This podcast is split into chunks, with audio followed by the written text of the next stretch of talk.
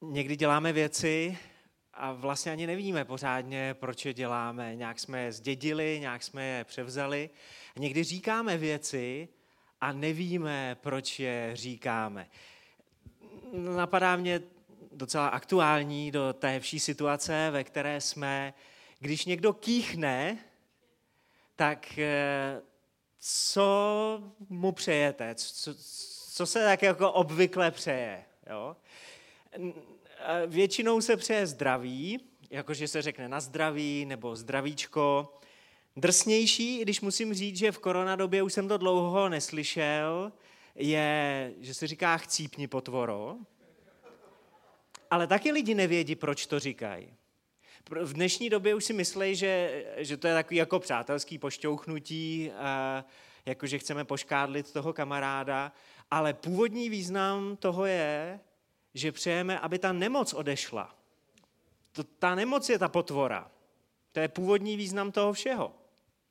A když si přejeme na zdraví, tak eh, to je přání staré už několik stovek let. A původně celé to přání znělo, ať ti Bůh dá zdraví. Tohle přání pochází eh, z dob velkých morových ran, které byly v minulosti. A právě když někdo kýchnul nebo zakašlal, tak mu lidi hned začali přát, aby ho Bůh ochránil od nemoci, aby mu Bůh dal zdraví. A proto do dneška v anglicky mluvících zemích, když kýchnete, tak vám nepřejí na zdraví, ale řeknou bless you. Buď požehnaný. Ať ti Bůh požehná. A když se řekne požehnání, tak si to spojíme asi s věcma, jako je zdraví, když se někomu hodně dobře daří. Za požehnání mnozí považují krásný auto nebo spoustu peněz na kontě. A to určitě jsou všechno požehnání, jsou to dobré věci, které dává Bůh, ale je to jenom jedna z podob božího požehnání. Jak to vím? Od Ježíše. Přímo od Ježíše. On osobně tu paletu božího požehnání rozšiřuje nečekaným směrem. Když Ježíš viděl, jak jeho služba přitahuje ohromné davy, vylezl nahoru. Ti, kteří se k němu připojili jako jeho učedníci, ti odaní, vystoupali s ním. Když došel na jedno klidné místo, posadil se a učil tyhle své horolezecké společníky. Možná vám to trochu něco připomíná, pokud jste křesťané. Mám otevřenou Bibli. Mám otevřený nový zákon v Matoušově evangeliu v páté kapitole, ale čtu z anglického parafrázovaného překladu The Message. Protože jsem otevřel poměrně známou pasáž kázání nahoře, já jsem se rozhodl, že se na ní dneska podíváme skrze The Message, v překladu poselství, abychom se zbavili všech filtrů, který máme nastavený, protože už třeba roky s touhle biblickou pasáží, s tímhle biblickým místem přicházíme do kontaktu a tak máme nějaký roušky na očích. Ne na puse, ale na očích. A tak nevidíme všechny důrazy, které tam jsou. Já jsem si třeba dlouhou dobu myslel, že Ježíš skrze svoje kázání nahoře učil obrovský davy a zástupy. Protože bylo normální, že řečníci většinou vylezli někam nahoru, a zvlášť když to bylo nějaké místo u jezera, protože tam byla suprová akustika. A když ten řečník mluvil, tak ono se to z toho kopce krásně rozléhalo. Ale já jsem to jenom špatně četl, protože když se na stejné místo podíváte v Lukášově evangeliu, tak tam je přímo napsáno, že se Ježíš podíval do očí svým nejbližším a začal je učit. A mně se líbí, jak message eh, nazývá učedníky ti odaní a taky jako Ježíšovi horolezecké společníky. Protože The Message podtrhuje ten fakt, že se museli vyšplhat na tu horu. Že ten nejužší kroužek, kroužek Ježíšových přátel musel dát do toho výstupu energii. Musel vynaložit čas a musel vyvinout nějaký úsilí. Protože když šplháte někam do kopce, všechno tohle musíte dělat. A Ježíš v tomhle svém kázání nahoře ukazuje, že požehnání se nebere jen tak jako ze vzduchu, nebo některý lidi dneska vzývají vesmír a snaží se tak jako různě zapůsobit, aby vesmír jim do života poslal nějaký dobrý věci. Ježíš, který nikdy nelhal, ukazuje, že požehnání má jeden zdroj, a to je Bůh. Že požehnání přichází přímo od Boha, neobjevuje se nějak nahodile. Jde od Boha a my božímu požehnání můžeme jít naproti. A když Ježíš vyleze nahoru, najde nějaký to klidnější místo, tak mluví o tom, jak se dá jít božímu požehnání vstříc.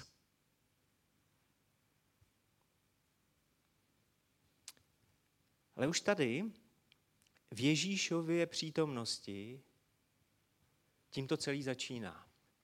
Už v Ježíšově přítomnosti je začátek požehnaného života. V Biblii je několik takových rekordmanských kapitol, co se požehnání týče, protože se tam slovo požehnání objevuje mnohokrát. A mezi takový rekordmany patří i ze starého zákona pátá kniha Mojžíšova, někdo ji máte ve svých biblích jako Deuteronomium, 28. kapitola, druhý verš a dál. Tam je napsáno, požehnaný budeš ve městě, požehnaný budeš na poli, tvoje děti budou požehnané, tvoje domácnost je požehnané. Přestože to je tisíc let starý poselství, tak je tam napsáno, že tvoje podnikání bude požehnaný. Je tam vyjmenováno spousta požehnání, ale začíná to začátkem. A já vám to přečtu z kralického překladu, což je poměrně jako stará věc. Jenže já jsem zjistil, že všechny ostatní české překlady Bible nás tady v té větě okrádají o jedno důležité slovo. Vůbec to nechápu, proč se to v jiných překladech neobjevuje. Ale v kraličtině, v anglických překladech to najdete. Pátá Možíšova, 28. kapitola, druhý verš. A přijdou na tě všecka požehnání tato. A potom je ten seznam a vyplní se při tobě, když jen poslušen budeš hlasu hospodina Boha svého. Je tam to slovíčko hlas.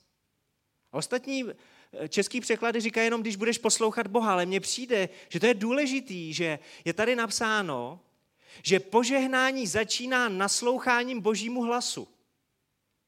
A že taky uděláte, co ten boží hlas říká. A proto celý to kázání nahoře, když ty horolezecký společníci jdou vedle Ježíše a pak se tam posadějí, tak první, co se stane, že slyšej Ježíšův hlas. Když budeš poslouchat Boží hlas, když budeš poslouchat hlas Božího syna, to je začátek požehnání. A proto, já si nechci tady jako hrát na nějakou křesťanskou Halinu Pavlovskou, jo, ale proto moje první rada zní, jestli chceš být požehnaný, usiluj o to trávit čas s Ježíšem. Protože když budeš trávit čas s Ježíšem, tak uslyšíš jeho hlas. Já jsem fanatický čtenář. Strašně moc rád čtu. Ale ještě nikdy jsem nenarazil na knížku, která by se jmenovala něco jako Klouzačkou k úspěchu nebo poklouzačce do boží přítomnosti. Jakože vylezete pár schůdků, pak nasednete a frčíte.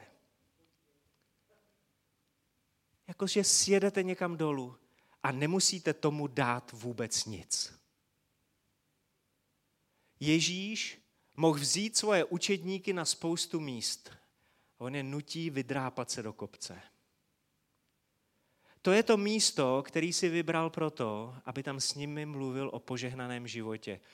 Protože drtivá většina věcí, které stojí za to, jsou o tom, že musíte vyvinout nějaký úsilí, že do toho musíte dát nějakou energii a že tomu musíte obětovat čas tak usilujte o to trávit čas s Ježíšem. A lidi, kteří to dělali, lidi, kteří chodili za Ježíšem, kteří chodili s Ježíšem, kteří s ním trávili čas, vydávají svědectví o tom a mluví o tom, jak je to požehnalo. Nový zákon je toho plný, protože když slyšíte Ježíšův hlas, tak vás to požehná, co se týče vlastní hodnoty. Požehná to vaší sebehodnotu. Ježíš se na vás dívá jako nikdo jiný. Apoštolové, jeho učedníci, jeho přátelé, když s nima vyšplhají na ten kopec, tak ještě nic pořádného neudělali, ještě nic pořádného nepředvedli. A Ježíš se jim podívá do očí a stejně jim za chvilku řekne, vy jste sůl země. Vy jste světlo světa. Ježíš se na vás totiž dívá nejenom tak, jak na tom jste právě v tuhle chvíli. Ježíš vás vidí takový, jaký můžete být. Jaký budete, když budete kráčet po jeho boku. Lidi byli požehnaní vedle Ježíše, protože on nesl naději. Přišel jsem, abyste měli život a měli ho v hojnosti. To říká Boží hlas. To říká Ježíšův hlas. Kdybyste se zeptali ženy, která byla přistížena při nevěře, ženy, která byla chycená při cizoložství, s čím odcházela ze setkání s Ježíšem poté, co slyšela jeho hlas, tak vám nejspíš řekne bezpodmínečná láska. Když se podíváte, jak s ní jedná, ptá se jí, kde jsou tvoji žalobci, když se všichni rozprchli, všichni ti, kdo ji chtěli ukamenovat. Nikdo tě neodsoudil? Ona řekla, nikdo, pane. Ježíš řekl, ani já tě neodsuzuji, jdi a od této chvíle již nehřeš. On jí dává i obrovskou důvěru. On říká, já tě neodsuzuju a věřím, že to dáš, že, že to zvládneš na té další cestě. Pokoj. Když lidi slyšeli Ježíšův hlas, tak si odnášeli mír, pokoj v srdci. Pokoj vám zanechávám, svůj pokoj vám dávám. Ne jako dává svět, já vám dávám. Ať se vaše srdce nechvěje a neděsí. Zase Ježíšův hlas, Ježíšova slova. A takhle bychom mohli pokračovat dál a dál. Pokaždé, když Ježíš někomu vstoupil do života, tak ho vzal sebou výš. Nikoho neponižoval, nikoho neskopnul z klouzačky dolů. Vždycky, když Ježíš někomu vstoupil do života, tak ho posunul o level výš. Pomohl mu dostat se dál. Uzdravení, smysl života, odpuštění. Už to sednouci k Ježíšovým nohám je obrovský požehnání. Tak usiluj o to trávit s Ježíšem čas. Kázání nahoře pokračuje. Matoušovo evangelium, pátá kapitola, třetí verš. Jsi požehnaný, ve spoustě českých překladů najdete blaze tomu nebo blahoslavení, ale to je stejné slovo. Požehnaný, požehnaný, požehnaný. Jsi požehnaný, když se ocitneš na konci svých sil. Čím méně tebe, tím víc Boha a jeho vlády. Angličtina má krásnou frázi. Oni neříkají, když se ocitneš na konci svých sil, ale když se octneš na konci lana, ne? na konci svýho provazu. Prostě něčeho se držíte a najednou zjistíte, že už tam nic nezbývá. Nemáte se čeho chytit. Nemáte nic v ruce. A v tu chvíli Bůh říká, ale když já jsem vedle tebe, tak jsi požehnaný. I když ty se nemáš čeho držet, já tě držím já tě podržím. Když dojdeš na konec svého království, tak teprve tam můžeš objevit nádheru a moc Božího království. Proto jsi požehnaný, když se odstneš na konci svých sil. Čím míň tebe, tím víc Boha a jeho vlády, jeho království. Takže moje druhá rada zní, Přiznejte, že Boha potřebujete. Přiznejte si a přiznejte i jemu, že Boha potřebujete, protože Bohu podaný život je požehnaný život. Všechny zázraky v Bibli, a to mě baví sledovat různý pasáže o zázracích, mají jednu společnou věc. Vždycky tam najdete jednu společnou věc. Na začátku každého zázraku je průšvih. Na začátku každého zázraku je obrovský problém. Čím větší problém, tím větší zázrak se pak stane. Jestli je ve tvém životě nějaký problém, pak si požehnaný, protože jsi kandidát na zázrak. Čím větší problém, tím větší zázrak se může ve tvém životě stát.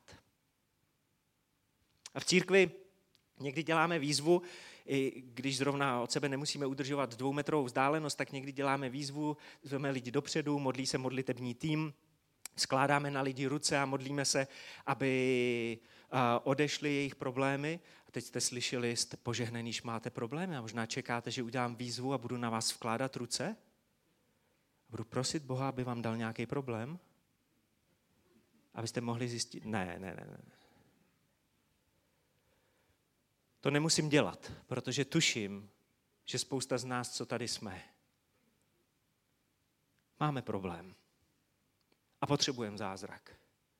A potřebujeme opravdu velký zázrak. A Bůh slibuje, že nás požehná, podrží nás a bude s náma. Přiznej, že Boha potřebuješ. Podaný život je požehnaný život. A moje třetí rada zní, Dovolte Bohu, aby vás miloval uprostřed vašich ztrát, proher a selhání.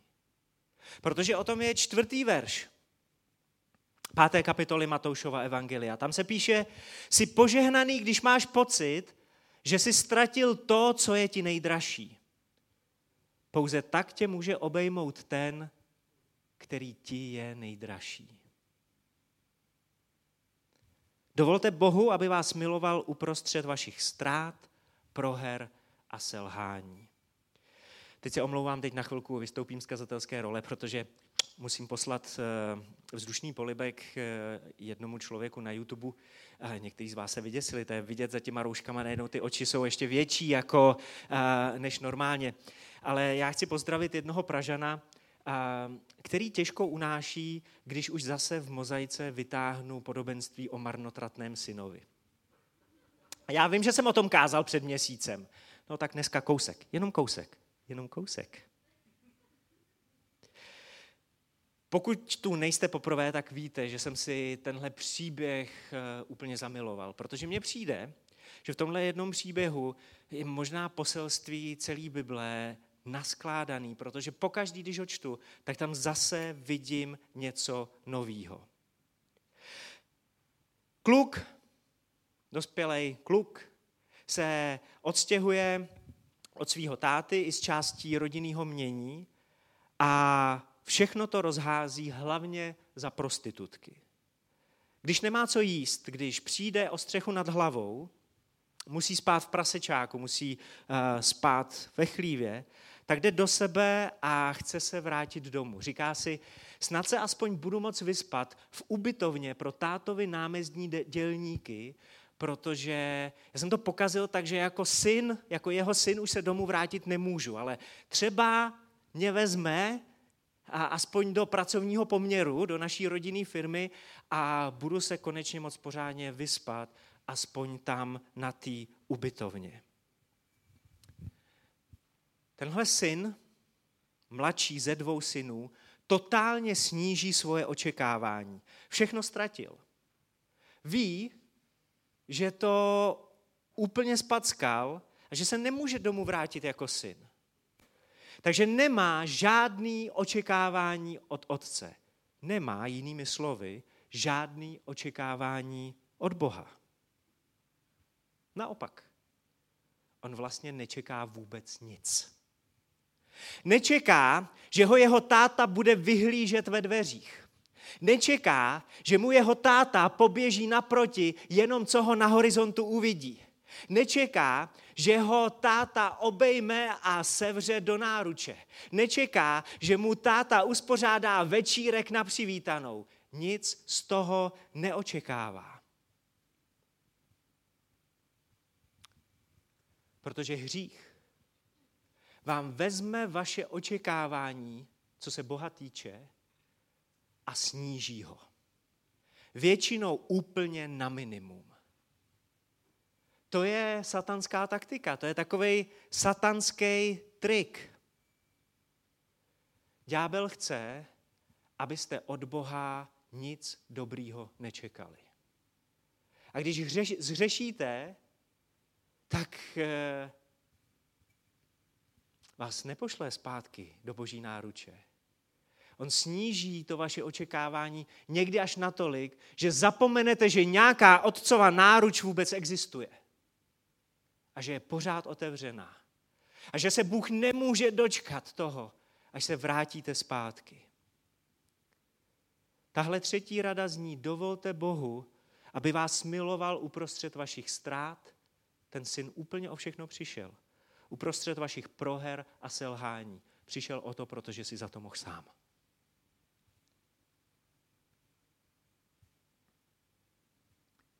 Ďábel ten svůj trik používá proto, že ví, a ví to líp než my, že ty nejhorší věci, které vás potkají, ty nejhorší, největší ztráty, které zažijete, vás paradoxně k Bohu můžou přiblížit úplně nejvíc. tak chce snížit to vaše očekávání. Podívejte se na toho kluka z tohohle příběhu. V den, kdy dostal obrovský finanční požehnání, tak se otočí k Bohu zády a odstěhuje se tak daleko, jak jen je to možný. A v den, kdy si uvědomí, že úplně o všechno přišel a nemá vůbec nic, tak se k Bohu vrací zpátky. Ten úplně nejhorší den tvýho života se může stát tím úplně nejlepším dnem tvýho života, když tě vrátí zpátky do boží blízkosti. Usiluj o to trávit čas s Ježíšem. Přiznej si, že Boha potřebuješ, protože podaný život je požehnaný život. A dovol Bohu, aby tě miloval uprostřed tvých ztrát, proher a selhání. O tom Ježíš mluví se svými přáteli, se svými přáteli tam nahoře. Postřehli jste jednu věc, že všechno je to o boží přítomnosti. Všechny ty věci, co tam Ježíš dělá a které jsme si tady zatím přečetli, vedou do boží přítomnosti, protože tam je to požehnání. A tak já s dovolením skončím v jednom ze svých deníčků. Já jsem si tady dneska přinesl svoje, mám tady takovou hromádku deníků, který jsem psal v 90. letech na konci a na začátku nového tisíciletí, když jsem v Boha uvěřil. Prosím vás, neptejte se mě, proč si 21-letý kluk e, jako svůj deníček vybral sešit s dvěma kočičkama, dal si tam nálepku Bůh tě miluje. Všechno platí. Bylo mi 21 a asi bych to ve 41 udělal znova, ale já vám chci přečíst z tohohle chlapáckého deníku. Jo? Uh, vidíte, ten má, ten má takový jako mačo vzorek, jo? Uh, skotský sukně, uh, takže já tam totiž mám, jsem si to založil, že jsem se kdysi na konci ledna, konkrétně 28. ledna, poprvé potkal se 73. žalmem. Já jsem do té doby Bibli čet, ale tak jako různě nahodil. A ten den jsem narazil na žalm 73. Stalo se vám už někdy, že jste se podívali kolem sebe a, a řekli jste si, že lidi, kteří třeba s Bohem vůbec nežijou, nebo kteří s ním žijou méně než vy, se mají líp než vy. že máte pocit, že, že to boží požehnání je distribuovaný tak nějak jako trochu nerovnoměrně. Asaf, který napsal Žálm 73, přesně tyhle pocity, do téhle modlitby, do toho 73. žalmu napsal. On v tom žalmu brblá, stěžuje si, říká Bohu, že, že, to, že to vůbec nechápe, že bezbožníci, prostě lidi, kteří porušejí všechno, co jde, jsou na to mnohem líp než on. Co se bankovního konta týče, ale dokonce psychiky. To tam všechno v tom 73. žalmu najdete. A ve 13. verši Asaf říká, jistě zbytečně jsem udržoval své srdce v čistotě a umýval dlaně v nevinnosti. Jinými slovy říká, úplně zbytečně se snažím žít dobrý život. Úplně zbytečně, používá tohle slovo, zbytečně se snažím chodit ve svatosti, protože z toho nic nemám. Nic mi z toho nekáplo. Dokonce hned v dalším ver, verši říká, denně dostávám rány a po ránu pokárání. Dokonce, když se snažím žít dobrý život a svatý život, tak ještě mě ten život fackuje. A pak zase pokračuje brblání a pak najednou zlom. A ten zlom přichází díky tomu, o čem eh, tady celý odpoledne mluvíme. Ten zlom přichází díky boží přítomnosti. V sedmnáctém verši Asaf vyznává, až když jsem vstoupil do božích svatyní, jinými slovy, až když jsem vstoupil do boží přítomnosti, pochopil jsem jejich konec. A teď mluví o těch bezbožnících. A, a teď najednou se mu to férovost, neférovost, najednou se mu to nějak začne přeskupovat. A pak je úžasný finále, tečka, kterou Asaf té svojí modlitbě dává. Protože na konci Asaf říká, mně je však nejlépe v boží blízkosti. V hospodinu, svém pánu mám skrýš. V určitý chvíli přestane počítat to, kolik peněz má tenhle a jaký nový auto si koupil tamten a, a, a, a že on se snaží a tak. On přijde do boží přítomnosti a jak je v té boží přítomnosti a slyší boží hlas, tak mu dojde, tohle je ono.